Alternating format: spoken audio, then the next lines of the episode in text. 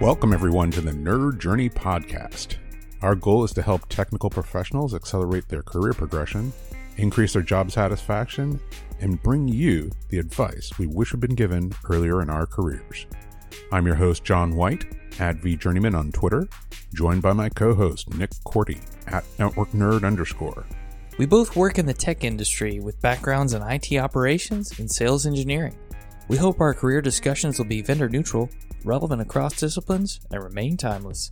If you're enjoying our content, please drop us a positive review on Apple Podcasts or wherever you subscribe. And if you want to get in touch with us, tweet or DM at Nerd Journey. Ultimately, we're just two nerds on a journey. A journey to career enlightenment. So let's take a trip. All right, Nick. Episode number 246. This is uh, part two of our discussion with uh, Dr. Sirisha Kuchimanchi.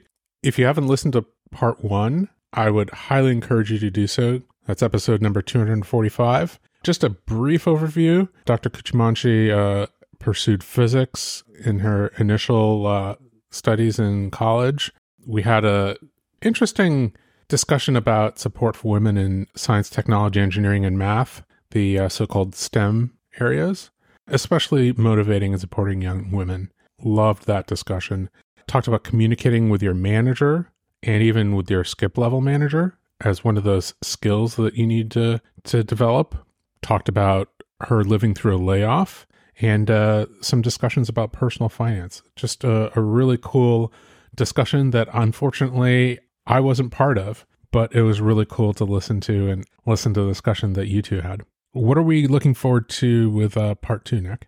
Well, this week, consider the following Have you ever been asked a question about taking your career in a specific direction that gave you pause? This happened to Sirisha when someone asked her why she wasn't pursuing management roles. You'll have to listen to see what happens. We talk about what managers actually do compared to what team leads do. Sirisha gives us some advice on ways we can evaluate future career opportunities. We also hear about ways to learn from your managers on what good looks like as a manager. And then, how do you, as a manager or people leader, create a culture of excellence? Let's get right to it. Part two of our discussion with Dr. Sirisha Kuchimanchi.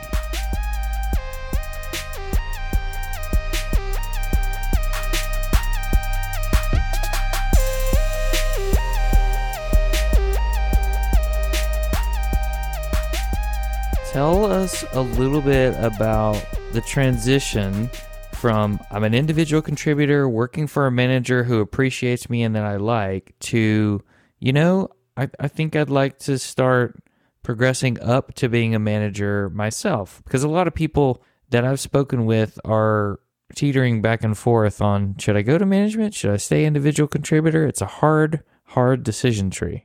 Yeah. So for me, it's interesting. I have, if I look back, moved sort of every three years in a job. If I feel like I'm spending a lot of time reading news at work, then I know I don't have enough to do. That's kind of my gauge. If I have time to browse at work, then I'm getting kind of bored. So I was getting ready to move to my next job, and I met this friend of mine, you know, for coffee. We just happened to run into each other, and I hadn't seen him in a maybe a few months or a few years. And then he asked me this question Why do you keep moving laterally? Why would you not try for a management job? So it's the same thing that you asked the question. I was teaching, I was like, I can't do management. I don't have people experience. I don't know if I can lead people. And to me, every manager I saw had these brilliant ideas. And I'm like, I don't have any ideas. I don't know what I would even say. And when he asked me that question, I was like, no, no. And then I went back and thought about it some at that point i kind of was getting some you know sort of supervising experience. Not a lot. I mean the person i was supervising was so phenomenally good i don't think really needed anything. It was just kind of like an maybe in an honorary title in a way. But it gave me some insight you know i was getting feedback on how they mm-hmm. perceived me and being a manager is a hard job. For those of you who are not necessarily think a manager does a lot or is not happy with your manager th- there are good ones bad ones average ones all of them all along the spectrum but realize that their job is also incredibly hard because they're getting feedback they're trying to gauge what people want they're they're communicating up communicating down filtering it you know making sure that they keep everything on the go and a lot of the time depending on which part of the management chain you are you're doing a lot of heavy lifting also though it may not look like much from the outside. So when he said that, after thinking about it for a while, I actually went and my next one on one and told my boss that that I wanted his job because I knew he was going up. There was no way he's going to stick in that job for a long time. So that's that's why I felt comfortable telling him I wanted his job eventually. Oh, okay. So it wasn't a hey, you're incompetent. I should take your job, right? No, no, no, no. He was very good. I mean, that's that's the thing. I saw how spectacular it was, and I was like, "Can I do that job?" But I was like, I would like to do. I didn't say exactly his job, but I would like to do his kind of job because I knew what different management jobs. I, I had moved in different organizations, so I kind of knew what the spectrum of roles were, and I was like, I want to do kind of your role. I don't remember if it was that day or maybe later on the next meeting. He said, okay, these are the things you will have to do to even get prepared for this. I needed, you know, sort of serious leadership experience, like leading teams, you know, sort of disparate teams, right? Where nobody works for you and you have to influence without authority. You know, those are all skills you have to learn, even if you're a manager, because just because people report to you doesn't mean they're going to do what you want them to do. You have to be able to still do that and get traction. So it was about learning certain skills and getting certain experience. So, you know, that's why he had to use his social capital, right? He had to get me these roles that as a support organization that I sat in, we were, you know, requesting the main organization to give me roles that were part of their intrinsic ecosystem. So he was getting me into those roles and he had to kind of vouch for me. And those roles are very critical. I remember I had to lead this team and we had this initiative going because something had changed significantly in some compliance. And we were, you know, trying to navigate that system. And the experts were telling us to do it a certain way. And me being new and trying to understand was going to do it the way the experts did. And I remember having a meeting with the team of my peers and then suddenly stopping and saying, What if we don't do what they are telling us? What if we do it in a certain way and just push back and say, These are the reasons this on paper it makes complete sense, but you cannot run manufacturing like that. Not that I'm saying we are not meeting compliance. We are actually meeting compliance better and the customers will like our process better than just sort of paper penciling this exercise that we're being asked to do because we cannot run like that. Once i had that conversation i had to go back and you know talk to my boss. I mean i would keep him in the loop but i was working with my peers working with with the experts and stuff. And you know i had to pull like my skip level manager into one of these negotiation meetings. And i think he got to see a different side of me because probably from my prior experiences he had a certain impression. And this becomes critical later on so while I was having these conversations with my manager, there was another role in a peer organization that came out where they were internally hiring. And I decided to throw my name in the hat. And I told my boss, hey, I'm going to apply for this role. And I think he first asked me, why would you, you know, and then I think he must have thought about it the next day. And he came back and said, okay, you do not have exact experience, but I mean, I could do the job because I knew enough. But he said, highlight these skills you have. And I knew those groups. So I actually sent out an email to kind of the manager you know the peer role that i was applying to saying hey show me your last few presentations. Can i review them? So i prepped for this thing. And I, i'd been following the ecosystem. I knew because i worked on those products and i prepped for it and they had this panel and i did my interview. And the hiring manager came back and told me do you have a few minutes? I want to give you feedback. So i sit in this glass enclosed room and she gives me feedback. She told me a couple of things which actually had a huge impact because first i think when they were trying to hire for the role. And this is true of a lot of roles right? People already often know who they want to hire for the job even though the job may be put out there or not because they know what skills they're looking for. Sometimes so if people are waiting to find a job opening on a job site i would say 40% or 50% of the jobs actually ever show up there because a lot of jobs are hired outside. So that's why you need to be talking to people and networking not about saying i want a job but talking about your skills. And maybe if you want something ask for it also so that they think of you when that thing comes along and so she, i think she was having a hard time deciding between me and and and the other person. And she kind of told me that she was talking to her boss which was like already three levels above me at this point and saying you know i, I can't make a decision between her and this other candidate i'd have. And he's like you know you decide. It's who you want. And anyway she chose the other person but she chose to give me feedback. As i look back i feel like these are pivot points. Now she's raised sort of my name to this boss right? And i'm leading teams so when she comes back and gives me feedback, she said, This is what people talk about you. And I had no idea. You know, you show up a certain way at work, and then the perception is different from how you think you're perceived. So it helped me think about certain things of how I was showing up at work and what I needed to change about it. So when my boss eventually did get promoted, when they were interviewing for it, all of this intersected because that skip level manager who she talked to, you know, was pivotal in kind of the decision making or at least providing insight about my role uh, the skip level manager I'd invited to this SME meeting, that expert meeting that I had, was my hiring manager at that point. Like he was going to hire if if I got the job, he was going to hire me. So he'd kind of seen me in these roles. You know, my boss was already out, so I was presenting for him. So all these things become very important where you show up and how you show up in these meetings. You will not think about it, but I was presenting and backing up for him, right? He was on vacation. But I think what I was showing was exactly what they were looking for. He'd seen me like kind of working through in some ways I won't call it a conflict situation. It wasn't exactly a conflict, but sort of a tough navigation situation on seeing how are we going to meet these? Because when there are strong experts and opinions, how do you navigate a space and still reach a consensus? Because I remember later on when that came up, he used that example and said, we should do it like they did it in that session, like use that method because it worked. Because we continuously had conversations and brought. And that's anyway, my style is to collaborate and try and figure out it's not about getting consensus, which is usually the way, but also understanding why we are doing something. When my team would present or something, they obviously do a good job. But if if I thought they needed to do something differently, I would let them know. It's imperative as as a feedback and sometimes even as a peer to let people know immediately in a in a nice uh, way what they did really well and maybe something to change. Because if we don't hear it, we do not know what to do and you'll be completely blind. So true about the feedback. Feedback is definitely a gift. You know, it could be a gift of here are the things you need to improve, or the gift of, oh, you're doing this really well. And you might not have even thought of that thing that you're doing re- really well that other people actually see. Just clarify something for me, Sirisha. When you say you are leading a team, does that mean you were leading a team to accomplish a specific project task? Or, or was it acting in that team lead type role because we've we've heard about the team lead or tech lead type role as something you can take on without really moving into the full on manager role. So I just want to make sure we clarify that for listeners.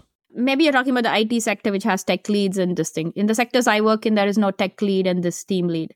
If if you're not a manager and you're leading a team, you're the team leader. You're leading it, you're managing it, you're managing the people, the project goals, reporting out on it. That's what it, all that falls on you. So you're speaking up about it. You're essentially holding the bag and you have to carry it through to the finish line. Okay. And the difference between that and being the manager is just the manager is going to do the hiring and firing and Oh no no no. So so this is just one project, right? The manager has people responsibility. They have huge KPIs they're managing. So if I had a team of say 5 people, they each have a role and responsibility. As a manager, I'm managing to make sure that they are meeting their roles and responsibility. I'm providing support when they need it. I'm making sure I'm filtering what is important for it, um, driving the strategy, driving the execution for it. The managers are managing all these. Like, so in my team, what I would do is at the end of close to the end of the year, I would just send an email to my team and say, give me all the project ideas you have, no matter which group and which organization in the company it affects. We don't have to have any say in it. Just throw your ideas and just send it only to me because I don't want them to talk to each other. And then all I do is I curate all those ideas and bucket them into buckets and I just take it to a staff meeting. And I say, now let's see what we want to work on. And so everybody has inputs then. And oftentimes, you know, we might keep a project, or I, obviously, as a manager, I do have a say on yes, this makes sense, this doesn't make sense, because you have often insight into what is happening or what, you know, where the charter is going. The managers have a lot of other responsibilities because they are driving projects at a different level, not just at the team level, right? So that helps drive a lot of good team dynamics too because inside teams also there's a lot of silos right people don't interact so this way people would say oh let me work with you on that or they might have a different skill or i might ask them.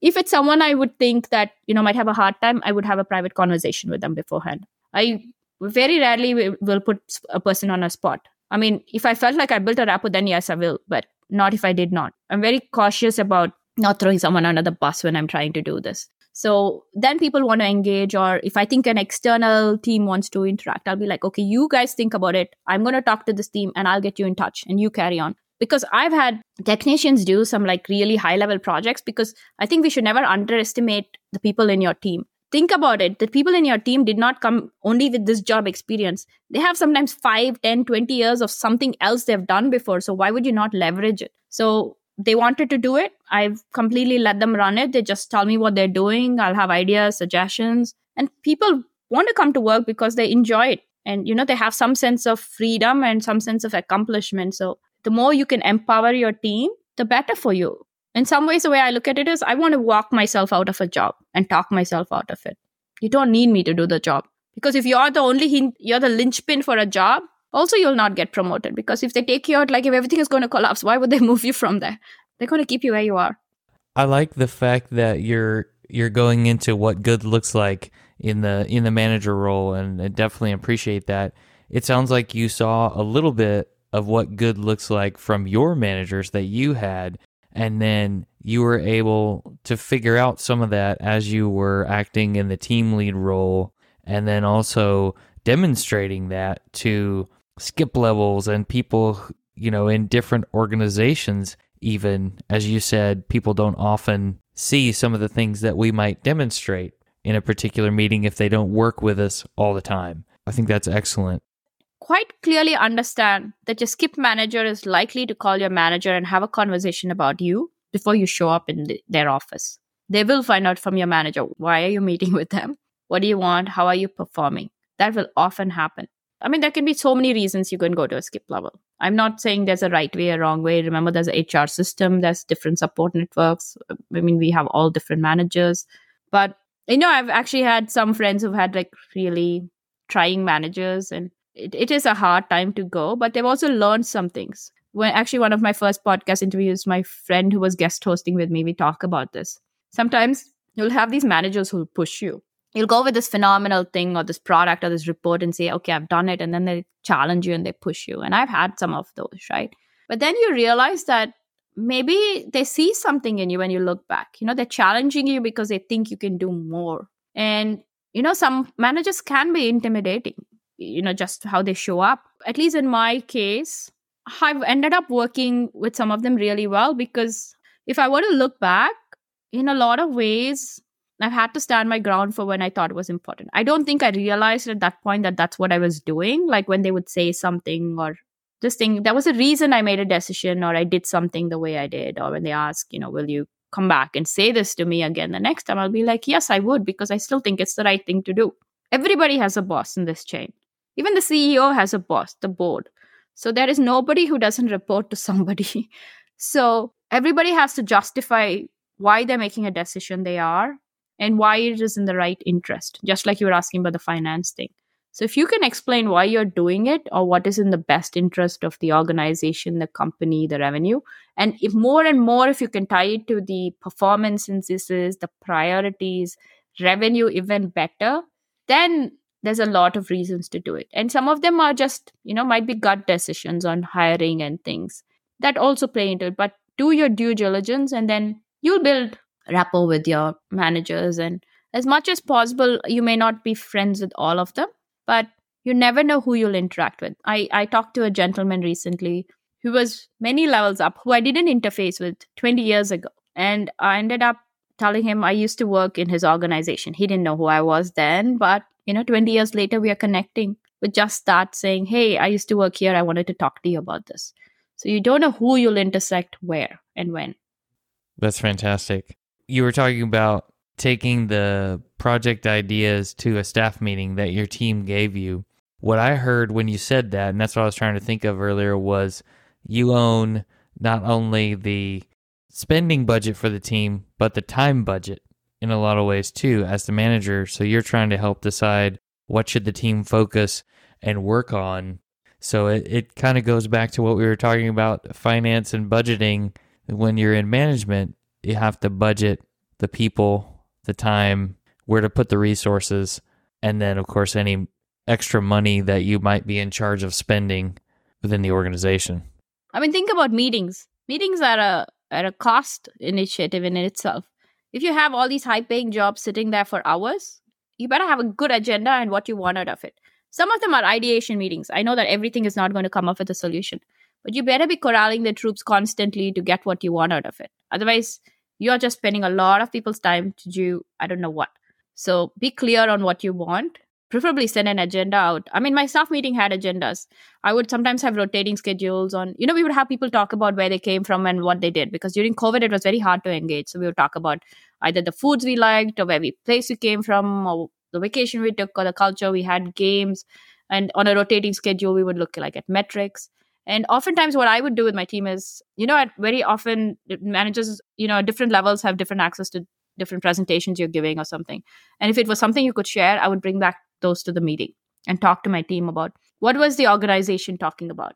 Where did we play a role in it? You know because you're asking your team always for reports and stuff right? And i think this is where that fine line comes right? I think this is kind of what you're asking what does a manager do oftentimes you're asking your team to give you this information and this and they see you carrying this information off into this hole and then they have no idea what the heck happened with it. Bring as much of that back especially like the big meetings and come back and tell your team what you did with it what happened it what feedback you heard what are people saying about it.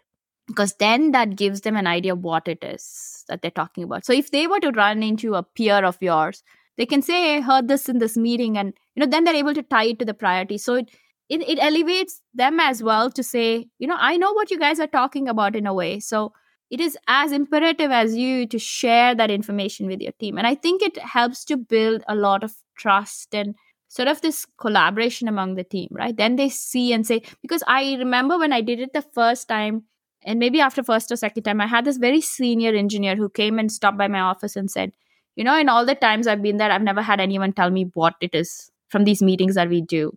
And it's good that you're getting to share with us what's going on. And it was eye opening to me because it's like yes because we need to be doing that. You know if my boss is taking my report i'm curious to know what he did with it. Sure. Like where did it go? Because oftentimes i know as someone who's preparing it you're thinking why can't i get to present it? Maybe even ask your manager sometimes saying hey can i present that in the meeting? You never know. They may say yes that's a great point. Because that's what you want right? You want visibility. So when i had these meetings that i had to present to the leadership team to my you know my peer group oftentimes it's i who would present but after the first few meetings you know i'd gotten to know the group and my peers. I would make my team present. I stopped presenting.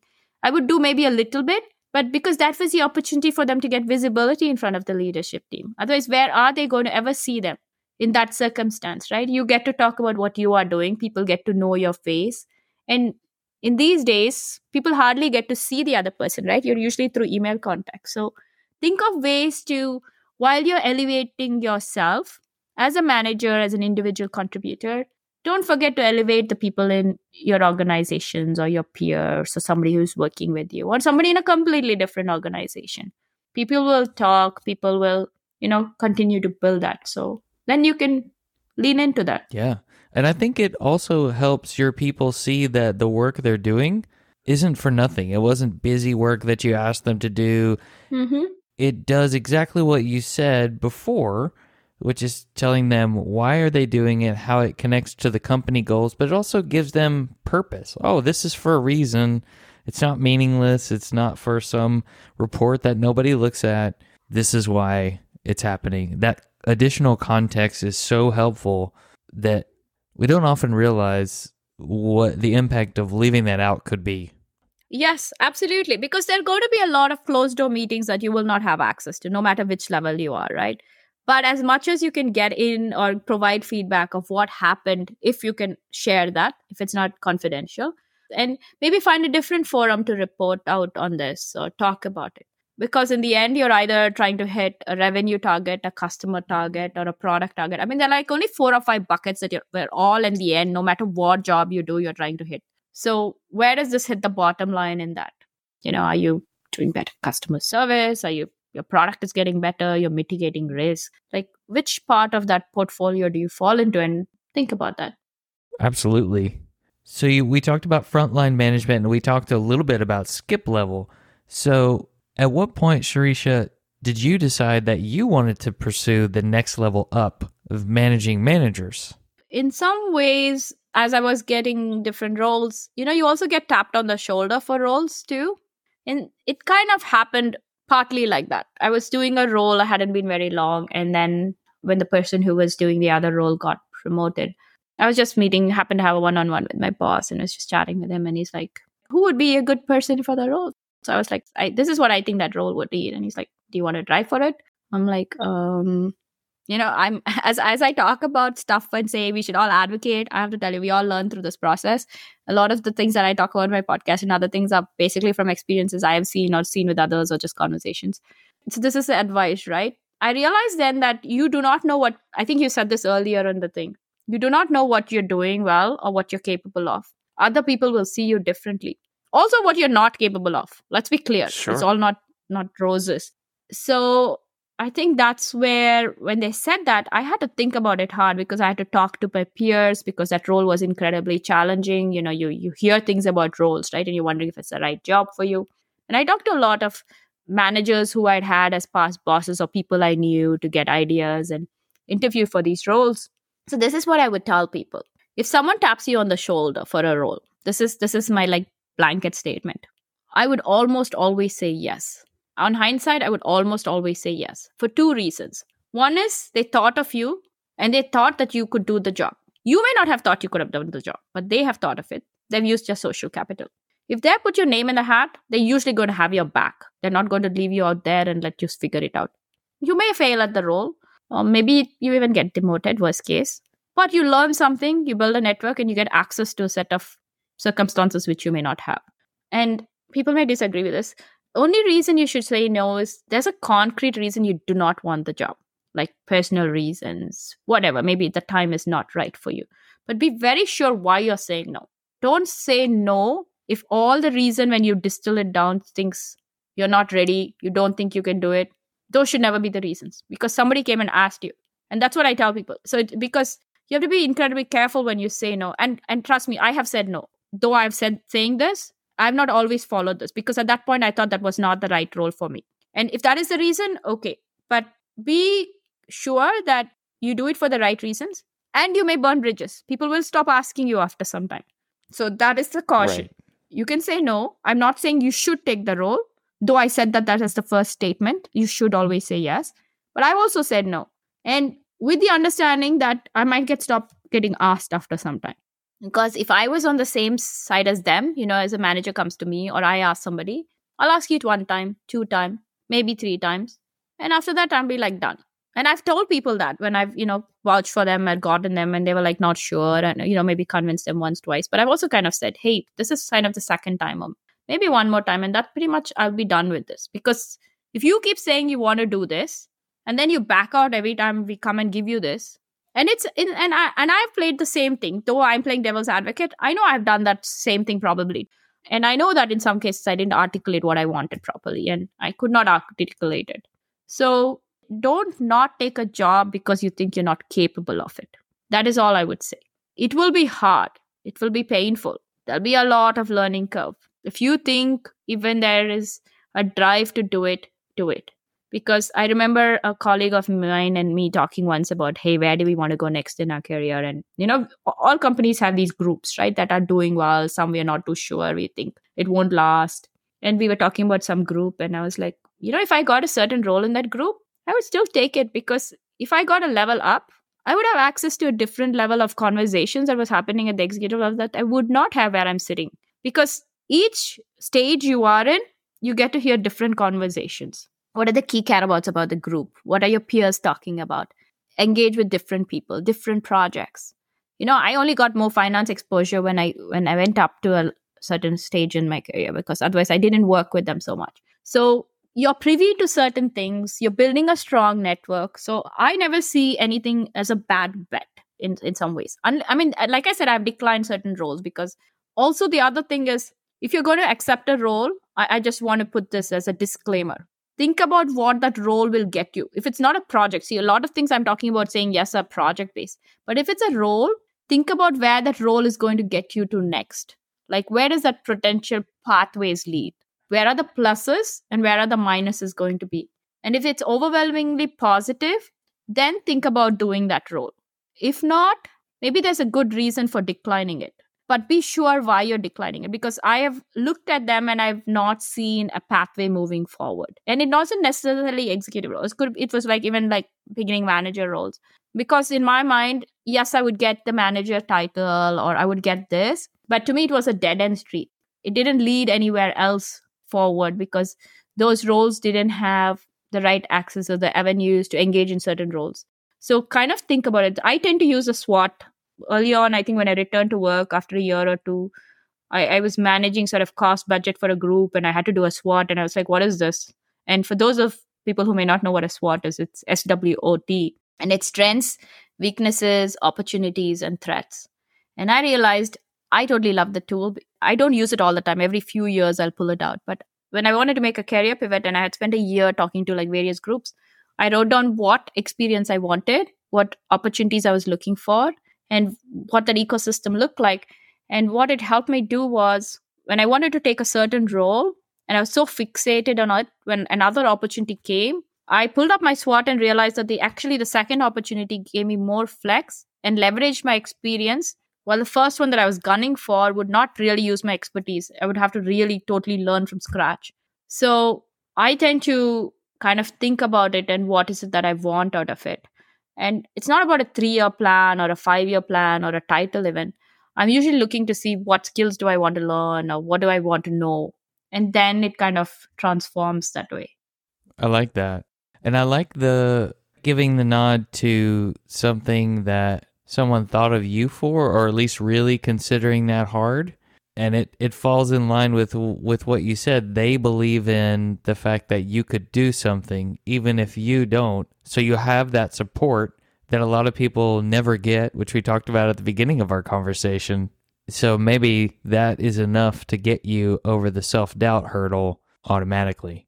Yes, and we are going to have, right? I mean, jobs are going to be hard. They're going to be highs, they're going to be lows. And I heard this. Um, he was the CEO, Nirav. He's C- co-founder, CEO of Nextdoor. He's like, you want to curl up under your desk in in fetal position and hide. You know, when you hit the low as an entrepreneur, it's it's it's no different. There are going to be days where you feel this huge pit in your stomach as an individual contributor, as a manager too, especially when certain things are going on. As much as I might brushstroke it and make it look positive, there'll be so many people things that is the hardest people that is the reason people don't want to be managers more than anything right it's the people challenges that they dread and i'm not going to tell you it's going to be easy by any means i was so incredibly lucky in my first role to hit upon this hr partner who helped me navigate a lot of this and to learn and how to do it how to uh, construct conversations and it's not that we always agreed on how it needed to be done but it was a healthy debate on how to address certain things and not to drag things on forever, right?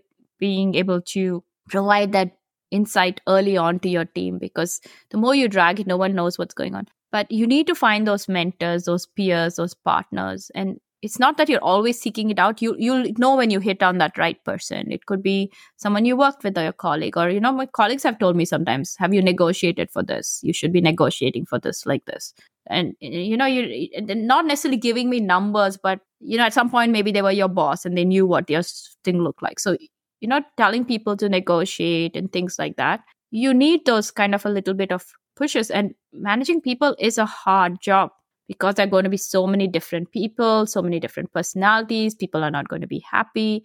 You cannot do everything that they want you you cannot promise everything. But what you could probably do is try and listen maybe make a difference. Sometimes tell them why you couldn't do it because on all cases you cannot really tell them why you can't do it. And sometimes they might just be really badly executed relationships that you just have to live with and you'll question yourself. Maybe you'll find out maybe it wasn't just your judgment factor but you you never know. But all the thing you can do is do the best and find some peers. And i know it is hard in any role because you're in an office professional setting on how much you want to be open about things right? I am not going to tell you that's going to be easy. So you will have to find people or maybe pick a few people and share little little things in different circumstances. Who taught you to list things like 25% of my team members got promoted on LinkedIn? Because I, I saw that metric there and it just made me happy. When I was actually trying to do for a role and I was trying to pitch for something, I was talking, I think, to a HR or a communications partner. And you know, one of the things, the metrics as you go up the leadership chain, they're looking at is one is, you know, your followership, whether you can strategize, whether you can execute. They also want to see how much of your team you're bringing up. Because if you're not, you cannot just be very self centered. It cannot be about you. And for me, like, you know, we have technical ladders, we have management ladders, and it's always exciting to see when someone gets promoted and becomes your peer, right? It's a different relationship. You'll have to navigate this new relationship for them and for you. But it's very good to do that. And I just look back and said, okay, how many people? Because I've had a lot of people, in all honesty, you know, sometimes 40% and 50% of my team turn around for whatever reasons. They either got promoted, you know, we had these rotation programs, so they would naturally move out. And some people just wanted to do different things. So I know you have to be cautious as a manager that if you're losing a lot of people, it can be a very bad thing. It's a reflection upon you. But if they're doing it for the right reasons and you can see where they're going, I think it really helps to to to be able to speak to it and why there's this sort of navigation process. I think when I was looking back as to like what happened to my team, where did they go? It was nice to, just to see like at one point in time, you know, 25% of them between these technical and manager roles got promoted. Did they have anything to do with me? I have no idea. But they got promoted at one point when they happened to be in my ecosystem. So that's kind of how I just look at it. What about the the creating a culture of excellence?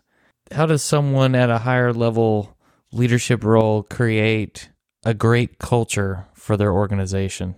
A lot of it's based on being as open as you can and I think building a lot of culture around trust. So some of the examples I was telling you, you know, when my team I would take the actions back to the staff meeting and say let's decide the priorities for the year. It gave everyone a skin in the game, right? They got a help to script it no matter which level of the organization they were. You know, you can work in a sort of matrix or a multi-tiered organization. I know all managers cannot have multi-tiered conversations because just depending on the group size. But maybe once in a while, if possible, you can pull, depending on the number of people reporting to you, you can see how to do that. But in some ways, empowering people to make a lot of the decisions. That's kind of what I ended up doing. So as as I was doing these, my team would start to step into a lot of different things that I was making decisions for. Over time, I started to give them because I was also working on projects and I needed you know some space to work on them. So they would step in. And i never took them back from them. I, I continued to do and if they had questions i would help. Such that actually there was a summer not too far back from when i actually essentially eventually quit my job i went to india for two months. And sitting in a leadership team in in kind of a manufacturing environment you you don't step out for 2 months and be completely unplugged from a role. And at that point i remember someone asking me a colleague asking me does it mean you're going to be completely unplugged? And i was like first i said no no no. Then he asked me so does it mean you're going to respond to messages? I'm like no just hold that thought for a minute. I'm actually going to be completely unplugged. I will because I was going to India. I said I will have an international plan on my phone and I can respond to messages, but it'll have to be emergency messages that you will text me because I will not be checking my email. Usually, when I step out, I am out and, you know, my team did such an amazing job. They stepped in. I, I checked with them before I even, you know, kind of went and did this thing saying, can you manage? I mean, they said yes. I don't know if they would have wanted to say no if they would have had it. So let's be honest about that. It, it probably put a ton of pressure on them as well. But I was able to unplug, but we had in some ways, it wasn't a last minute scramble. Over time, they had been doing different things. One of the first things I did as a manager was I created this roles and responsibility chart because organizations can be siloed. And i wanted to know who was covering which because i just didn't know who was doing what role. So for it was for my own sake. I took it back to the staff meeting and i started to say who is the second person responsible for this? Who is the third person responsible for this? And then some i would pick and some would have asked the team who wants to do this? Or someone would have the skill saying okay i can do it. And so we picked it as a combined thing.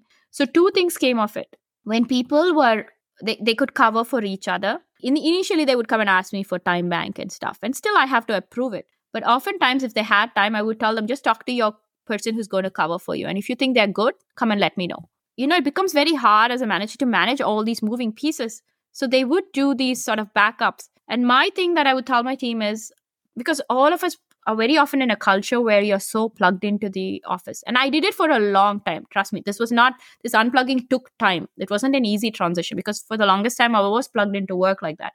But I tell my team, if you're out, I would prefer you not to show up at work and not to respond to any messages. The expectation is you are out at work. Your team should be covering for you. You will tell somebody who your counterpart is, or if you think your counterpart cannot manage or is already overwhelmed, you tell me what the job is what needs to be covered and it's my responsibility to manage what that escalation is or whatever. It's not your job. I mean there might be times uh, no denying i might desperately need to call you but the intention is not to call you. Because for a long time you know email management we're all sitting online. It's it started slowly so over time just for myself i only check email certain times not like a fixed time of the day. I would check it only intermittently. Like i would not check it all the time often managers are sitting in meetings all day long. They don't get to work on their stuff right? So that's why they're working in the night. That's why you're seeing these messages from them. So sometimes i would tell my team i might send you the message. Doesn't mean you have to respond unless it's urgent or i'm texting you. I just need to get it out of my mailbox. Of course i got better at it because i would schedule it sometimes. So i tend to schedule a lot of my emails. When people are on vacation If I know they're coming back on a Monday, I'm sending it the meeting at one o'clock or I'm sending the message at Tuesday at 10 because that way they are not ignoring their mailbox, but it shows up when they need to see it. So I started to do all these little, little things. And I would tell my team if there is something you want me to do, there's something urgent going on, you need to text me. If you're going to send me an email, you can be pretty sure I will not see it. I've, it's very unlikely because I get hundreds of messages. If it's so important, you need to text me. It's not like I don't look at my mailbox. I do. There's so many threads. Maybe in all of this time, I might have missed one email that might have been important, but someone will call you or text you. They're not going to forget if it's that urgent. But I still do read my email. It's just that I'm not a slave to my email because otherwise the email is going to manage my life. I don't need it to manage my life. I want to manage it. So that's what I would do. And I would tell them. And also, the other thing is, I give sort of power to my team to make decisions. Like, say I had technicians who would manage things. I would tell them if you think that doesn't look good, you have the wherewithal. Maybe you don't have the ability to finally execute on the decision, but send me the thing saying this is what I saw. Because I worked quality, you know, we had to make decisions about how we ship material, what comes across your board, what is it that you might think, yeah, that, you know, people are saying one thing, but I sort of disagree with that. If you're not sure, you have the full this thing to say, okay, I think I need to hold that and send me a note. In some ways, I put the impetus on them you own the power to make the decision, but you also own the responsibility of the decision. You are the gatekeeper for that. So I expect you to tell me when it's not being done right, but you're also the gatekeeper to catch the stuff because you cannot have one or the other, right? We, you have to have both in some ways, which actually is, is good because that way you get to decide and you can work like, you know, if I had managers or things, they would work with their teams. And I would say, yeah, you know, you decide how your teams are working, what projects they are working. So they have their own things. So you have to kind of pull all these pieces together and create boundaries. Even if you're working for a group you're an individual contributor or a manager every company and I, I heard the ceo say i don't remember which ceo every organization will take it everything you can give it. So you have to decide how much you want to give. And there are expectations and i do not mean to by any means oversimplify this. There are job expectations. The higher you go the more expectation there is and the hours will be crazy the pressure will be there and it can be at all levels but obviously as you're climbing the ladder there is more expectation but in some ways you also have to figure out how you're going to draw those boundary conditions around those expectations and what you're going to give when you're going to give everything does not have to be at 10 p.m i i, I remember i worked this crisis early on and you know we would have custom meetings every day and I realized that I had this really young engineer. And when he would say he would send the email at night, I realized it always meant 3 a.m. in the morning because that's when he worked. So I, actually, at that point, you know, we were in such a crisis. There was no point putting more pressure. So I would wake up literally at 3 a.m. and see what he sent me and then work my process in the morning. In the beginning, I would like panic and I'm like, you know, that's his style. He's just going to work it. There was no point me stressing him out when he was already going way beyond and doing some amazing stuff just to wait it out. And then slowly we figured out how to work together. You know, we got, got along and I would joke and say, okay, I'm going to wake up at 3 and see what your message tells me because it's not coming at 11 p.m. and I'm expecting at 11:59. So I tend to talk to people a lot and sort of try and work as much as possible collaboratively. That's kind of been my way of doing things. I like that approach. And I like the approach of giving someone the full ownership of the good and bad decisions or both sides of the coin. I think that engages them more to to do the work because the power I mean there's only so much limit that you're putting on it. It makes you want to get in the boat because you built the boat. Yes, and don't get this wrong. The manager still holds the card. If that thing doesn't go right and you made the decision to give them card bad, the buck stops with you. So you better own it still. So you're still overseeing this. It's not like you gave it and you walked away. And there will be mistakes. And there have been things like that have not gone right. You know, at some point when I thought, oh, maybe they did, and then I had to realize that I it was as much on me that I hadn't trained you to do it right. So then that the onus came back to me rather than me saying, oh, you guys didn't do it. I was like, oh, we never did set up the process for this. So let's figure out how we are going to do this. Because in my mind, it was all very incredibly intuitive. Like, why did you just not get it? But there is nothing intuitive about anything. You have to like walk through a process and figure out what it is. So I spent a lot of time, you know, driving productivity improvements just as much because just processes it took away a lot of the mundane stuff that most of us don't want to work on how can we optimize this how can we have good data integrity because the minute you start questioning your data as an engineer then you're back to square one every time if you pull a report if it looks different because of who pulled it what filter they put then you're in like a big part of trouble. you better be sure that the data is clean and good. You know, you might have someone set up all the data in the profile, but you have to have clear criteria that you're training. So, as part of that role and responsibility chart that I did was as a team, everyone had to go creating training docs, or if there were training docs already updated, so that somebody could walk in new into the team and kind of read those training docs and get an idea of what the role was because the roles were so incredibly different it, it, it cannot be comprehensive but enough to say what is it that we need to do because there's so many moving parts otherwise it's onboarding documentation. It's a it's, mm-hmm. it's something that's often overlooked. I love i love the process optimization. So i want to put it all together as we sort of wind down here because i want you to tell the story of deciding to walk away from your job at TI I remember you telling me that at a podcast meetup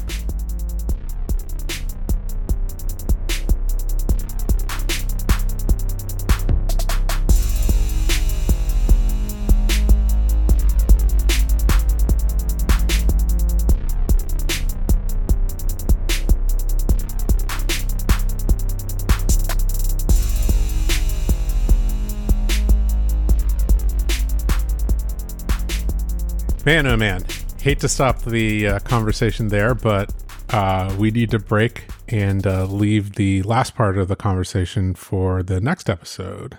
Nick, what were your takeaways? The things that really kind of stuck out to you as you were listening back? People management is not always your idea. So many guests have been told that they should pursue it or you know, in some form or another. Think about Charlie Nickel, Yvette Edwards, and several others were told, yeah, you should definitely consider leadership. And you know what? Sirisha, no different, right? Someone had had a conversation and said, why aren't you pursuing management? And she had to go and and really think about it. And the next thing you know, she says, hey, Mr. Boss Man, or hey, boss, I want to pursue this. It, it kind of makes me wonder if there's a correlation in the quality of manager you get from someone who has had a goal for it for a long time compared to someone who didn't even have it on their radar and then is told that they need to do it and because of that they decide to do it. I don't know. That's an interesting question. We'll have to uh, maybe ask that to one of our guests at some point in time. Yeah. If they've you know observed a difference. Not that there's anything wrong with having that desire or wanting to pursue it but is it the person who doesn't want the power and gets told that they should be the one to to do the thing because they're the best person to do it and then accepts that? Mm-hmm. i don't know. With great power comes great responsibility. I would say probably automatically that people who want power you know are probably not cut out for for management. I in my experience there's not really a whole lot of power in it. Sure there is you have the power as a manager to advocate for your team's careers. That's absolutely true. Right? That's that's something that came up if I remember correctly. It absolutely did. Sirisha demonstrated that we have to ask for what we want with our managers, which is a theme that we've heard before from various guests and even from from leaders. And because she asked for what she wanted, that first manager job or or some other opening there were different managers she had at the time that said, okay, here's what you need to do to prepare for that interview process, or here are the skills gaps that I see you need to fill before you go and, and pursue a role like that. I, I really hope that most managers are open to helping develop their people in that way, but I, I don't think that's the case across the board. Yeah, I think that probably a foundational part of being a manager is doing skills development and career development for the people on the team. So, you know, if that's not something that a manager is doing, then then maybe they have a gap as a as a managerial skill. That's kind of what pops into my mind. I really liked this idea that she floated about basically having an idea for a project and being empowered as a project lead as kind of a starting point for team leadership, which is, you know, one of those skills that you need for effective management, being effective as a manager. So if that is a gap, then to kind of start looking for those types of opportunities to to do team leadership, you know, even if one isn't uh, a functional manager. Really cool idea. Leading the team through this project and endeavor without being the direct boss of anybody on the team. Exactly. Exactly. And in a way, by doing that, you're empowering all the people you work with, just like Sirisha spoke about empowering her team when she was a manager. One of my favorite things, John, that she pointed out was letting your people know you don't expect them to respond to emails or show up at work when they have taken time off, empowering them to take time off, designating backups to cover for them when they're out of office. You need to be told it's okay to not work. I mean, I've I've had managers tell me this before. Yeah, absolutely. It, it may seem simple, but I really think that people need to hear that message. Yeah, I, I, had somebody tell me the same thing. You know, I, I had COVID and I was like, oh, I'm going to run the team meeting anyway. And somebody told me in a side channel, like, I mean, really? Like, maybe you should just go sleep and recover from COVID. And it was like, I mean, yeah, that's probably COVID brain saying that I should still run the meeting. I, I don't know. I think we've talked about this attitude that we can get on the way to towards burnout of kind of like lighting ourselves on fire, you know, trying to be like the, you know, Superman, that syndrome. And really, that doesn't actually serve our careers or even our organizations any better. Like it, all it does is it serves to burn us out. So having a manager who's, who's looking for that, you know, for the team is super, super helpful. I guess it's sort of like having kids in a way. You, you have to help them understand that self care is important, and sometimes you need that from your boss. You need them to model Yeah, it and tell you because it's one thing for them to say you should, but if they model it, that's I think what makes the biggest difference. Here's our policy and here's something I'm going to model. I think that kind of gets back to the whole context of this discussion of, of team empowerment, which is the context of culture of excellence, right?